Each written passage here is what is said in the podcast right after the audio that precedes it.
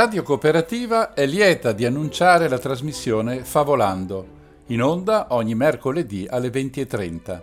È una raccolta di favole classiche e per grandi, tratte queste ultime dal libro di Raffaella Passiatore Favolando, favole per grandi, interpretate oltre che dall'autrice dagli attori Graziella Ella Ciampa e Marco Luise. Buon ascolto!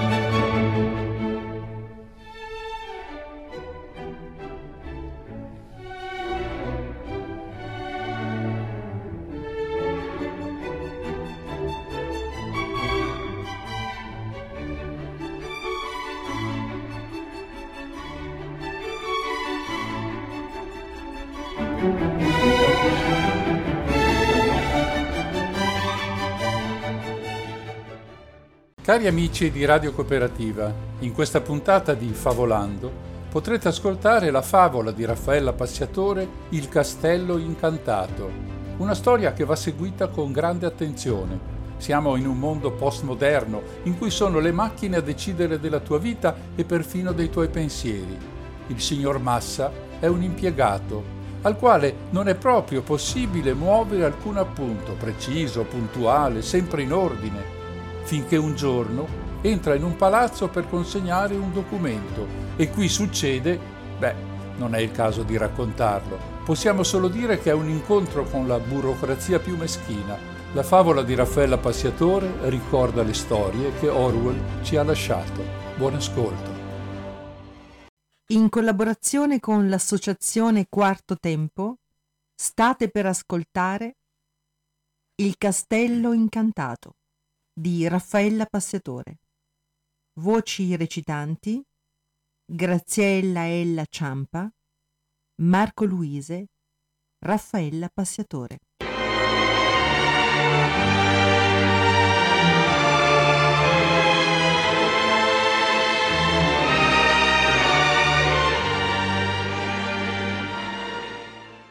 Il signor Massa si mise la cartelletta sotto il braccio si calcò il cappello sulla fronte, alzò il bavero dell'impermeabile ed uscì.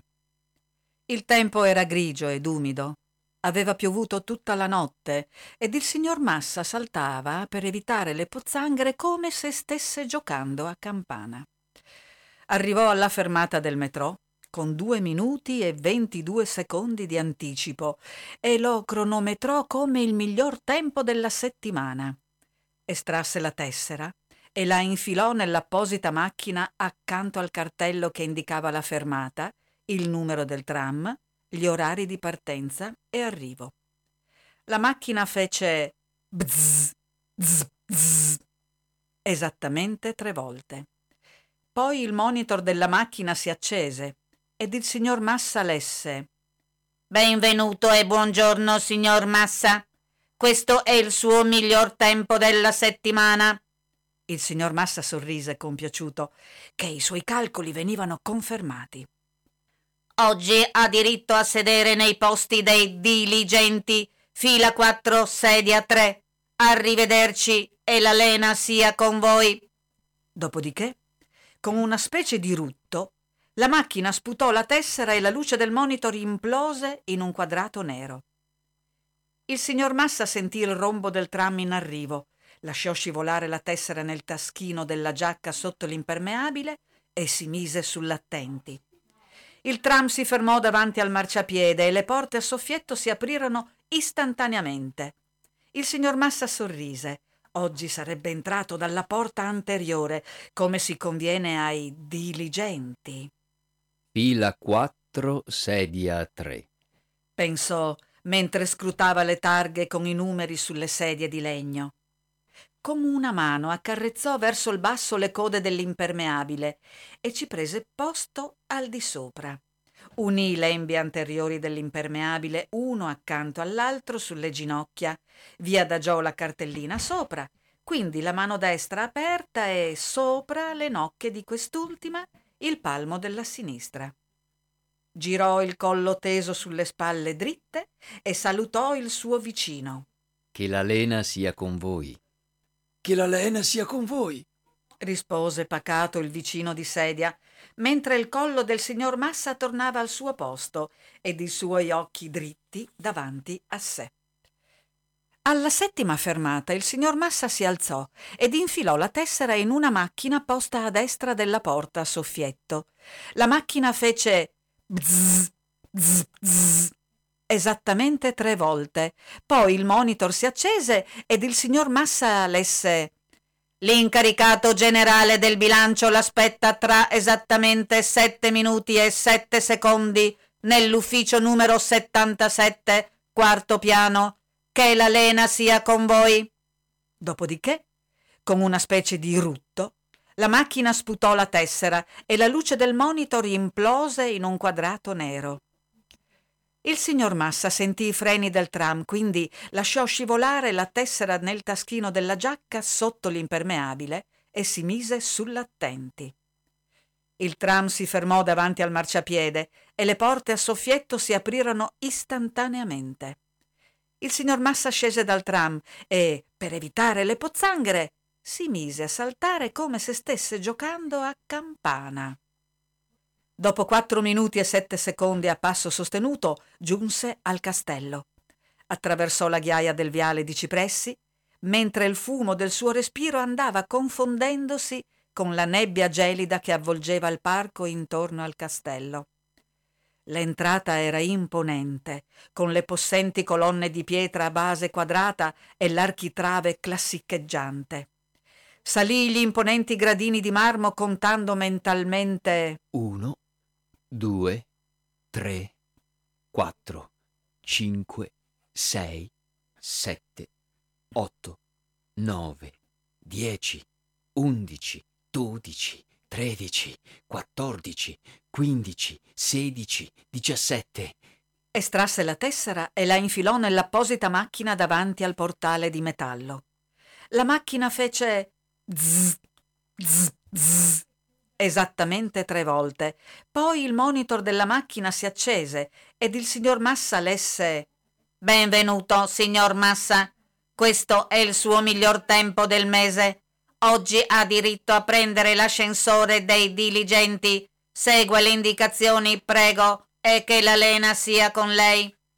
Dopodiché, con una specie di rutto, la macchina sputò la tessera e la luce del monitor implose in un quadrato nero. Il signor Massa vide il portale di metallo aprirsi elettronicamente, lasciò scivolare la tessera nel taschino della giacca sotto l'impermeabile e si mise sull'attenti. Entrò.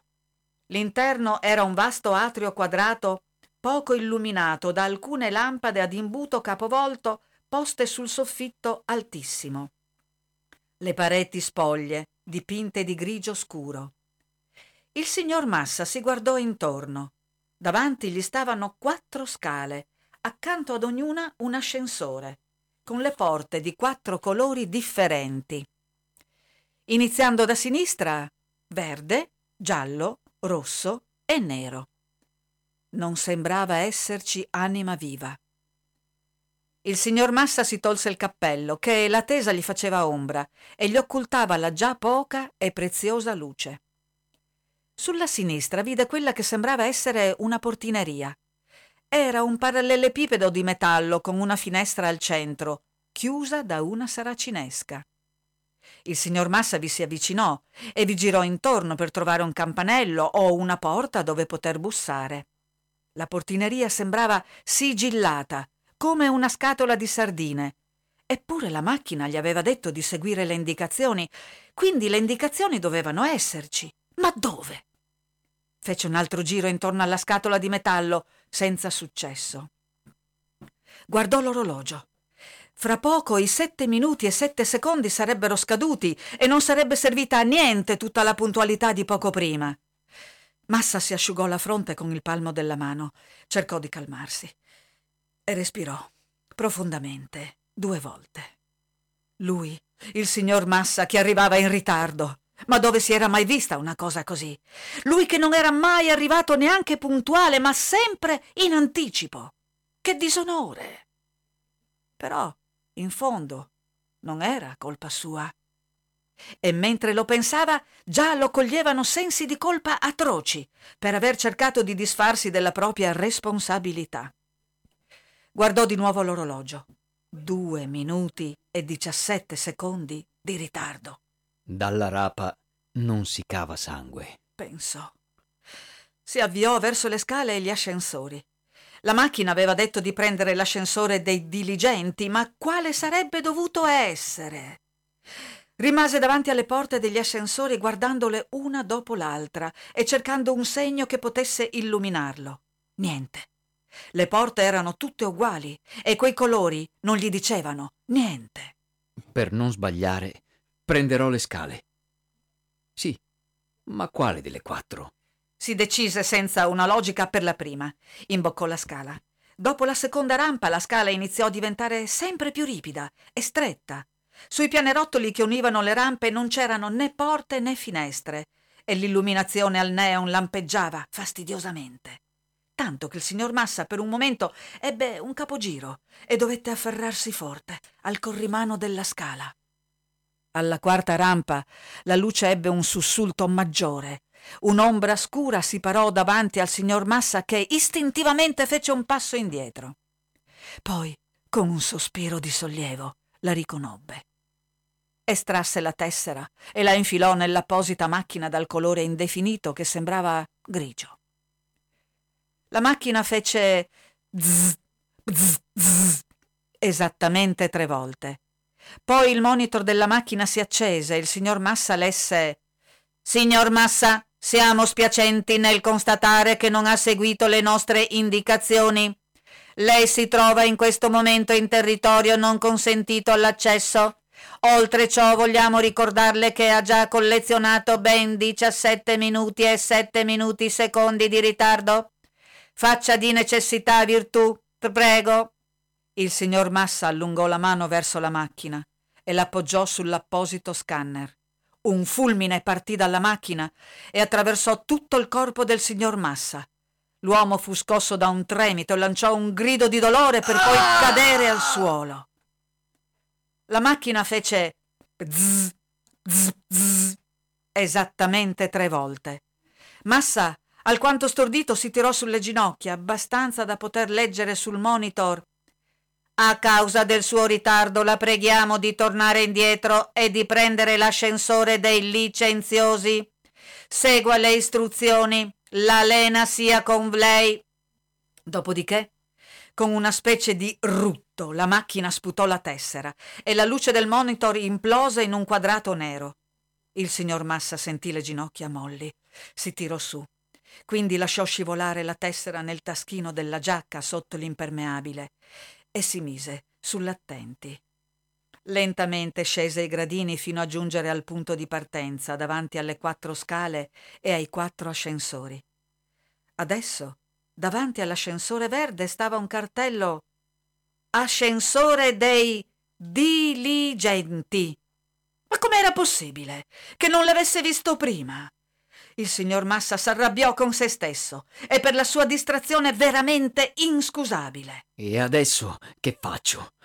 Scrutò attentamente angolo per angolo, centimetro per centimetro le altre tre porte degli ascensori, cercando di trovare anche un piccolo, microscopico segno che gli indicasse quello giusto. Niente. Il ritardo continua ad aumentare. Pensò, guardando l'orologio con un senso di terrore crescente. Tirò fuori il fazzoletto e si asciugò il sudore gelato che gli correva lungo le tempie. Allora, giallo, rosso o nero? Mm, vediamo. E pensò e ripensò, ma non gli venne in mente nessuna logica che collegasse i licenziosi con uno di quei colori. Chissà perché. Gli venne in mente un testo proibito e pur vergognandosi, si avvicinò alle tre porte e toccandole alternativamente pensò Ambarabacicicocò tre civette sul comò che facevano all'amore con la figlia del dottore. Il dottore s'ammalò, ambarabacicicocò Co! La mano di Massa si fermò sulla porta rossa. Afferrò la maniglia ed entrò. L'ascensore era stretto e lungo. Massa dovette stringersi la cartellina sul petto per riuscire a chiudere la porta, poi premette l'unico bottone rosso che si trovava.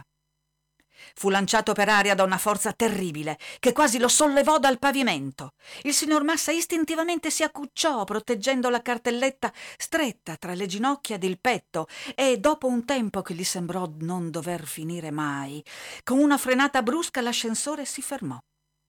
La testa gli girava terribilmente. Si alzò lentamente e cercò il cappello senza trovarlo. Ah, diamine! Anche questo ci voleva. Dov'è finito? Lentamente spinse la porta e si trovò in uno sgabuzzino quadrato. Estrasse la tessera e la infilò nell'apposita macchina dal colore indefinito, forse grigio. La macchina fece zzz, zzz, zzz, esattamente tre volte. Poi il monitor della macchina si accese ed il signor Massa lesse Signor Massa, siamo spiacenti nel constatare che non ha seguito le nostre indicazioni. Lei si trova in questo momento in territorio non consentito all'accesso. Oltre ciò vogliamo ricordarle che ha già collezionato ben 47 minuti e 7 secondi di ritardo. Faccia di necessità virtù, prego. Il signor Massa allungò la mano tremante verso la macchina e l'appoggiò sull'apposito scanner. Un fulmine partì dalla macchina e attraversò tutto il corpo del signor Massa. L'uomo fu scosso da un tremito per poi cadere al suolo con un gemito. Ah! La macchina fece bzz, bzz, bzz, esattamente tre volte. Massa, con una fitta lancinante al capo, si tirò su a fatica e lesse sul monitor a causa del suo ritardo e dell'impertinenza di essersi presentato a capo scoperto, la preghiamo di tornare indietro e di prendere la scala degli insubordinati. Segua le istruzioni. La lena sia con lei. Dopodiché, con una specie di rutto, la macchina sputò la tessera e la luce del monitor implose in un quadrato nero. Il signor Massa sentì le ginocchia tremare quindi lasciò scivolare la tessera nel taschino della giacca sotto l'impermeabile e si mise, a fatica, sull'attenti. Rientrò nell'ascensore che, appena la porta si chiuse, scivolò lentamente verso il basso. La testa gli faceva un gran male e il signor Massa provò uno stato di confusione di disperazione che non conosceva. Al piano terra spinse la porta ed uscì. Attaccato alla porta dell'ascensore giallo stava un cartello Ascensore dei licenziosi. Il signor Massa scoppiò in singhiozzi e non ricordava di aver mai pianto in vita sua. Quando riuscì a calmarsi guardò le quattro scale con un senso di disperazione che gli attanagliava lo stomaco. Invece di dare di stomaco, si fece forza e guardò l'orologio. Ormai non era più in ritardo, era oltremodo fuori tempo. Lui, il signor Massa, aveva perso un appuntamento con l'incaricato generale del bilancio. Che vergogna! Che scempio! Si passò una mano sulla testa, cercando con gli occhi intorno il cappello. Niente. Si fece coraggio ed imboccò senza sapere perché la terza scala. Questa era stretta e man mano che saliva a spirale andava allargandosi. Alle pareti bruciavano delle torce, decorate con decine di gocce di cristallo. Che illuminazione garbata! pensò il signor Massa mentre ammirava i giochi di arcobaleno provocati dal cristallo. Alla quarta rampa Massa si fermò un'ombra scura si parò davanti al signor Massa che istintivamente fece un passo indietro. Poi, con un sospiro di sollievo, la riconobbe. Abbassò la testa e sussurrò La lena sia con voi, signora collaboratrice diplomata dell'incaricato generale del bilancio. Estrasse la tessera e l'infilò in mano alla donna da un tailleur dal colore indefinito, forse grigio. La signora fece Beh, beh, beh. esattamente tre volte poi disse Signor Massa, siamo spiacenti nel constatare che non ha seguito le nostre indicazioni. Lei si trova in questo momento in territorio non consentito all'accesso, più precisamente nel reparto scala dei dirigenti. Oltre ciò vogliamo ricordarle che lei, signor Massa, lei è colpevole di essersi presentato a capo scoperto. Il suo ritardo di, il suo ritardo di 77 minuti e 7 secondi viola l'articolo GGG 437 paragrafo GGG 777. Faccia di necessità virtù. Mi segua, prego. Massa avvertì come un tuffo al cuore, ma seguì la donna sempre con gli occhi bassi. Nelle tempie era come se gli stessero battendo dei chiodi e nei polmoni fluisse piombo liquido. Seguì la donna lungo un corridoio in penombra che concludeva su una porta. La donna gli fece cenno di entrare. La lena sia con voi, signor Massa. E gli porse la tessera che Massa prese con delicatezza. Senza aspettare la risposta di Massa, la signora collaboratrice diplomata dell'incaricato generale del bilancio si voltò e se ne andò. La lena sia con voi, sussurrò Massa fissando la porta. Il signor Massa sentì le ginocchia che stavano per cedere, quindi lasciò scivolare la tessera nel taschino della giacca sotto l'impermeabile e si mise con grande sforzo sull'attenti. Spinse la maniglia e si trovò davanti la macchina. Questa volta però dovette alzare gli occhi per poterla abbracciare tutta nel suo campo visivo. Si elevava maestosa, almeno un metro al di sopra del suo capo. All'interno del monitor lo guardavano due occhi virtuali enormi. Estrasse la tessera e la infilò nell'apposita macchina dal colore indefinito, forse grigio. La lena sia con voi, disse Massa. Troppo tardi, troppo tardi, troppo tardi, fece esattamente tre volte una voce. Avete qualcosa da dire a vostra discolpa prima dell'esecuzione? A Massa le parole uscirono così, senza neanche pensarci. Sì, vostra signoria, io, io sono innocente. Le indicazioni, eh, con ciò non voglio mettere in dubbio la precisione o, o, o l'invulnerabilità delle vostre indicazioni, ma... Un lampo passò attraverso gli occhi virtuali. Cioè, consentitemi, io non ho visto le indicazioni che... State insinuando di non aver avuto le indicazioni necessarie e che non fossero tanto meno precise, signor Massa? Eh sì, per l'appunto assolutamente nessuna. E certo che non avete ricevuto nessuna informazione. Come? Mi state dicendo che non ho commesso errore? Non ho assolutamente né detto né inteso ciò. Voi avete commesso un grandissimo errore, ma non inerente alle indicazioni. Non capisco, vi prego di aiutarmi. Ma certo, Pensate che siamo tanto inumani da non svelare la ragione della condanna prima dell'esecuzione?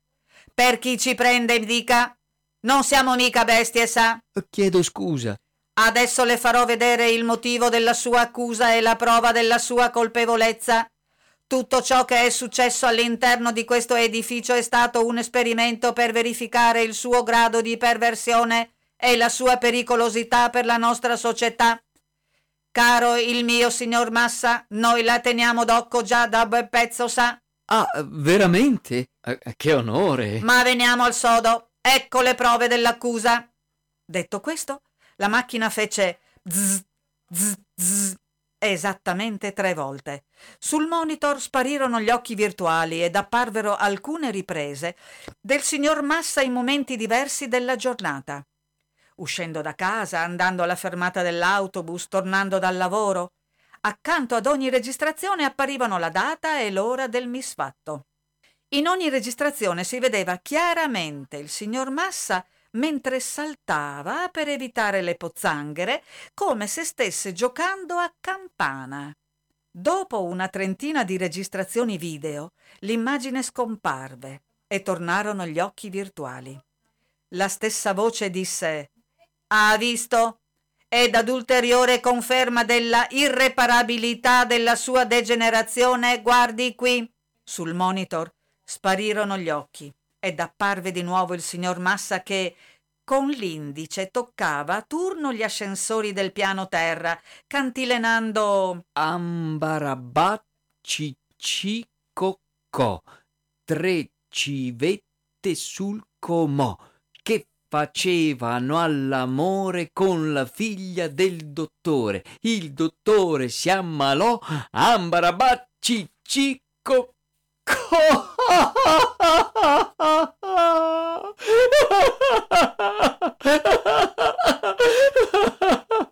Ma non può essere! Non è possibile! Io, io l'ho soltanto pensato! Gli occhi tornarono sul monitor. Vuole forse farmi credere che non le è nota la pericolosità del pensiero? Che tra pensare e fare non c'è alcuna differenza sostanziale? Massa annui tirando su col naso. Bene, vedo che è conscio del suo misfatto e della pericolosità che gente come lei rappresenta per la nostra società. Voglia adesso accomodarsi nel reparto delle esecuzioni. Massa si asciugò gli occhi con il palmo della mano, poi estrasse la tessera e la infilò nella macchina. La macchina fece zzz, zzz, zzz esattamente tre volte. Nella parte inferiore della macchina si aprì una porta giusto all'altezza di Massa. L'interno era buio. La lena sia con voi, dissero gli occhi virtuali. Amblem blem, sicutera blem, pigliati uno schiaffo madandore, yuppa yuppa ia nella vecchia fattoria, tocca star sotto proprio a te, uno, due, tre, vaffanculo a te!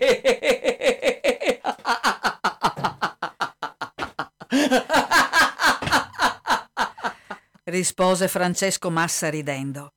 Facendo la linguaccia alla macchina entrò nel reparto delle esecuzioni saltellando su un piede solo, come se giocasse a campana. Francesco Massa pensò che la macchina aveva ragione. Tra pensare e fare non avrebbe dovuto esserci alcuna differenza sostanziale.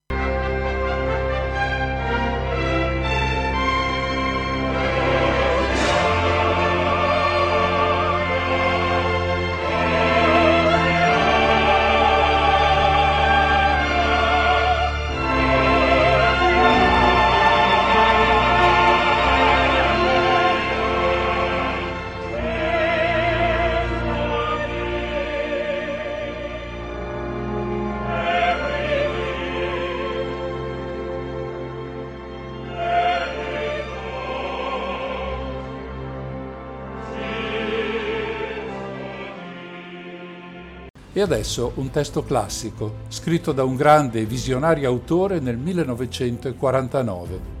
Si tratta delle prime pagine di 1984 di George Orwell, un romanzo che intravede una società gestita da un grande fratello, in cui concetti come democrazia, libertà, autogoverno non hanno più alcun senso.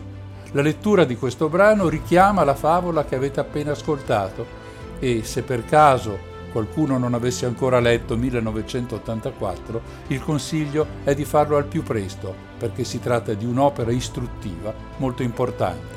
Buon ascolto.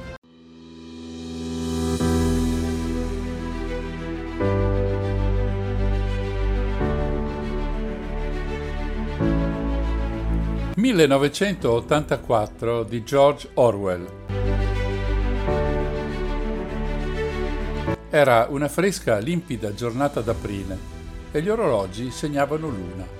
Winston Smith, col mento sprofondato nel bavero del cappotto per non esporlo al rigore del vento, scivolò lento fra i battenti di vetro dell'ingresso agli appartamenti della Vittoria, ma non tanto lesto da impedire che una folata di polvere e sabbia entrasse con lui. L'ingresso rimandava odore di cavoli bolliti e di vecchi tappeti sfilacciati. Nel fondo un cartellone a colori, troppo grande per essere affisso all'interno, era stato inchiodato al muro. Rappresentava una faccia enorme, più larga di un metro, la faccia di un uomo di circa 45 anni, con grossi baffi neri e lineamenti rudi ma non sgradevoli. Winston s'avviò per le scale.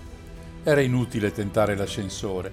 Anche nei giorni buoni funzionava di rado e nelle ore diurne la corrente elettrica era interrotta.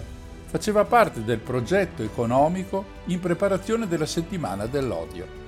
L'appartamento era al settimo piano e Winston, che aveva i suoi 39 anni e un'ulcera varicosa sulla caviglia destra, saliva lentamente, fermandosi ogni tanto per riposare. A ciascun pianerottolo, proprio di fronte allo sportello dell'ascensore, il cartellone con la faccia enorme riguardava dalla parete. Era di quelle fotografie prese in modo che gli occhi vi seguono mentre vi muovete. Il grande fratello vi guarda, diceva la scritta appostavi sotto. Dentro all'appartamento una voce dolciastra leggeva un elenco di cifre che aveva qualche cosa a che fare con la produzione della ghisa. La voce veniva da una placca di metallo oblunga, simile ad uno specchio opaco, che faceva parte della superficie della parete di destra. Winston girò un interruttore e la voce si abbassò un poco, ma le parole si potevano distinguere sempre assai chiaramente.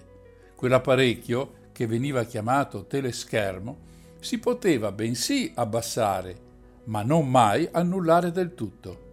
Si diresse alla finestra, piccola, fragile figuretta, la cui magrezza era accentuata dalla tuta azzurra in cui consisteva l'uniforme del partito. I capelli erano biondi, molto chiari, il colorito della faccia lievemente sanguigno, la pelle raschiata da ruvide saponette e da lamette che avevano perso il filo da tempo e dal freddo dell'inverno che proprio allora era finito. Fuori, anche attraverso i vetri chiusi della finestra, il mondo pareva freddo. Giù nella strada mulinelli di vento giravano polvere e carta straccia a spirale e, sebbene splendesse il sole e il cielo fosse d'un luminoso azzurro, nessun oggetto all'intorno sembrava rimandare il colore, con l'eccezione dei cartelloni che erano incollati dappertutto.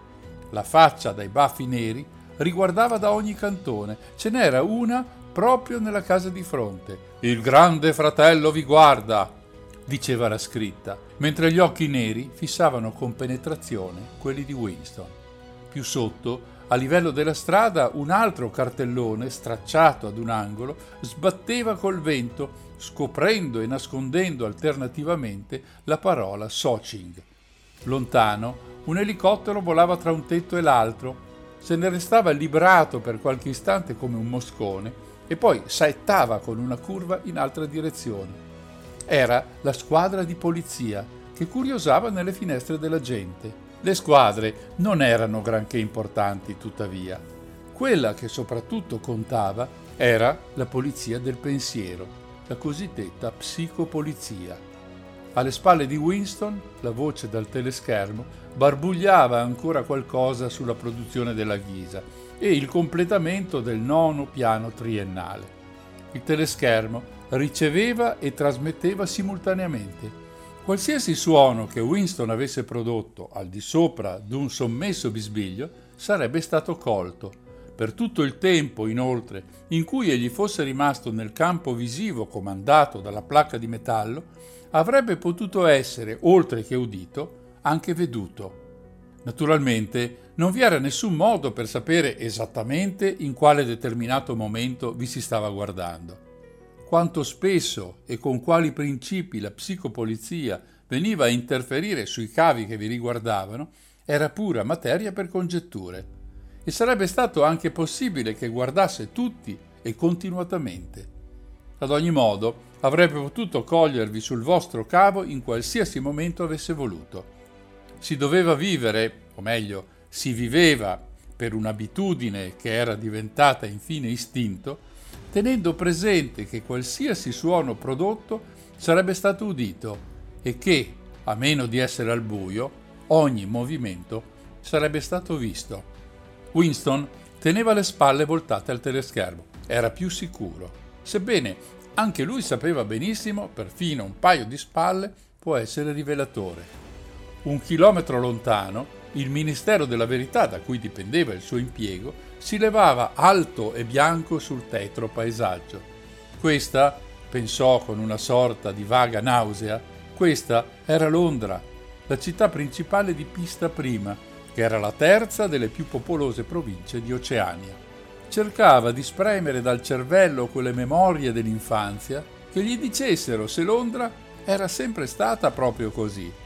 C'erano sempre stati quei panorami di case Novecento in rovina, coi fianchi tenuti su a malapena da travi di legno, con le finestre turate da carta incatramata e con i tetti di ferro ondulato e quelle staccionate intorno ai giardini che pendevano sghembe da tutte le parti, e i luoghi bombardati dove la polvere di calcestruzzo mulinava nell'aria e le erbacce crescevano sparse sui mucchi di sassi, e quegli altri luoghi in cui le bombe avevano aperto dei buchi più larghi e dove erano germogliate miserabili colonie di capanne di legno simili a pollai?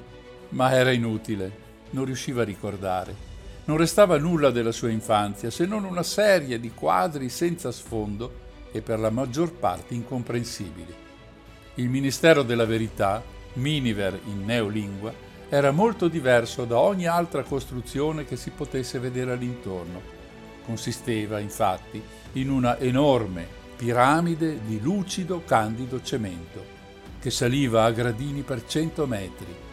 Dal luogo dove si trovava Winston si potevano leggere, stampati in eleganti caratteri sulla sua bianca facciata, i tre slogan del partito.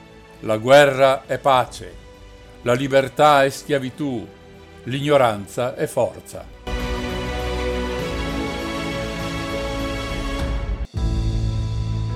Si diceva che il Ministero della Verità contasse 3.000 locali sul livello del terreno e altrettanti in ramificazioni sotterranee Sparsi nel centro di Londra c'erano altri tre edifici d'aspetto e di mole simili. Essi facevano parere così microscopiche tutte le altre case che dal tetto degli appartamenti della Vittoria avreste potuto abbracciarli tutte e quattro con una stessa occhiata. Erano le sedi dei quattro ministeri nei quali era divisa tutta l'organizzazione governativa. Il Ministero della Verità, che si occupava della stampa, dei divertimenti, delle scuole e delle arti, il Ministero della Pace, che si occupava della guerra, il Ministero dell'Amore, che manteneva l'ordine e faceva rispettare la legge, e il Ministero dell'Abbondanza, che era responsabile dei problemi economici.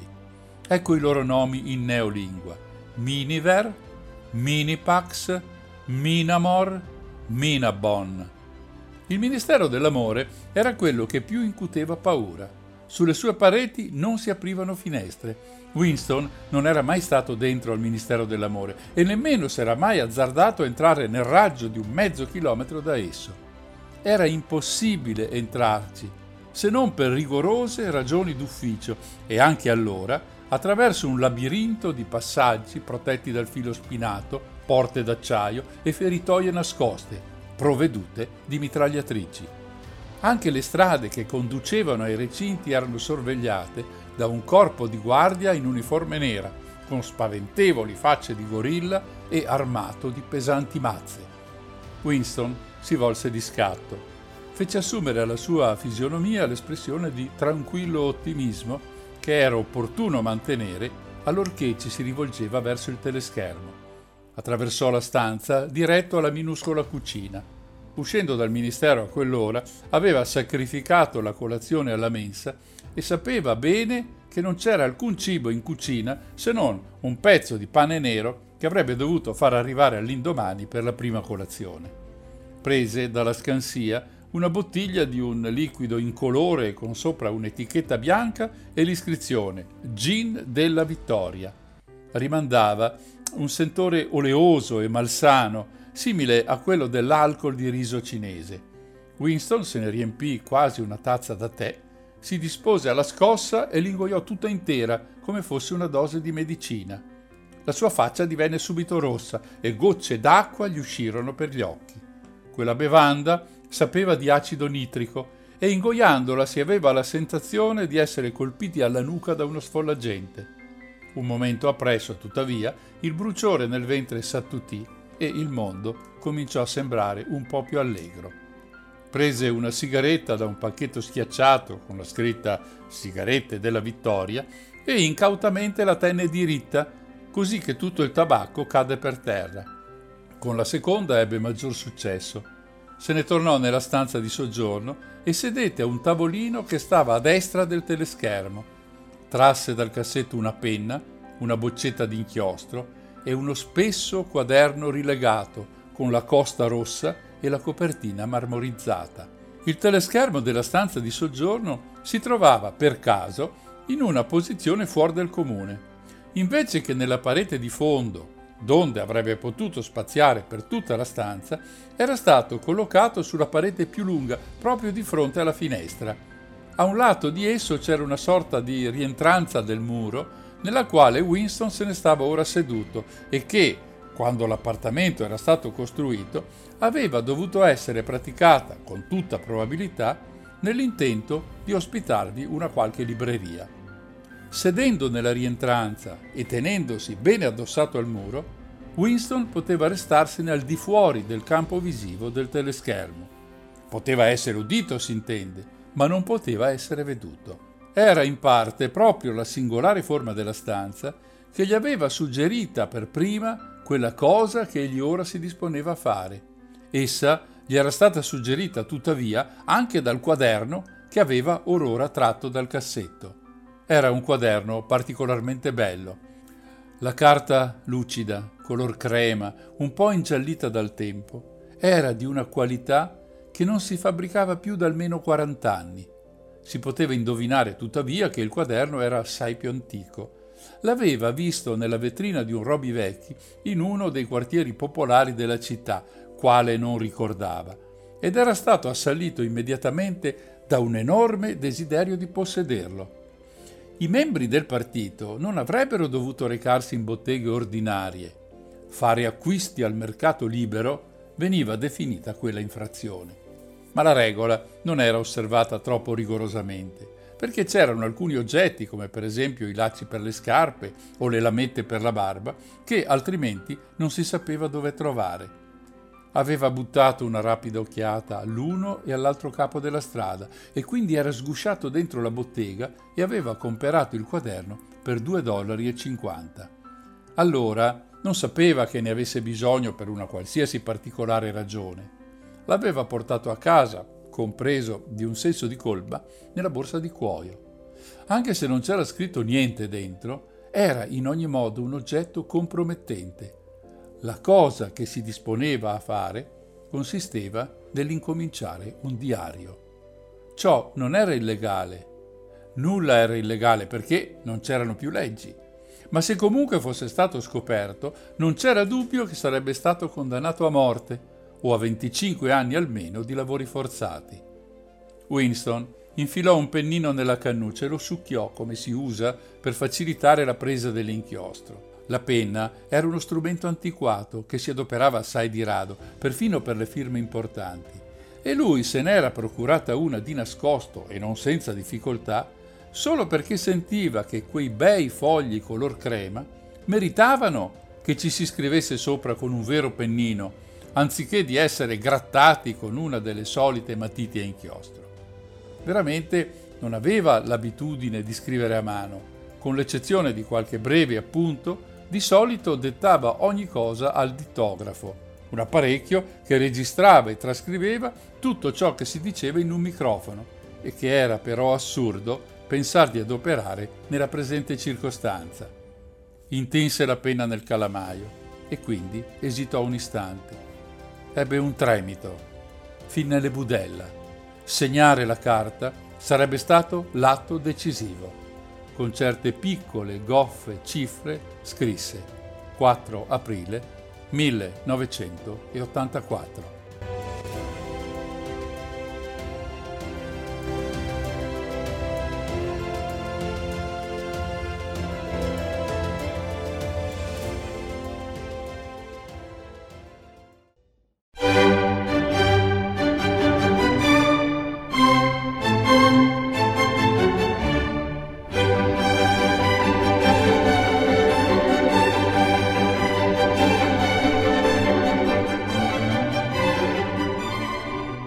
Radio Cooperativa ha presentato la trasmissione Favolando in onda ogni mercoledì alle 20.30.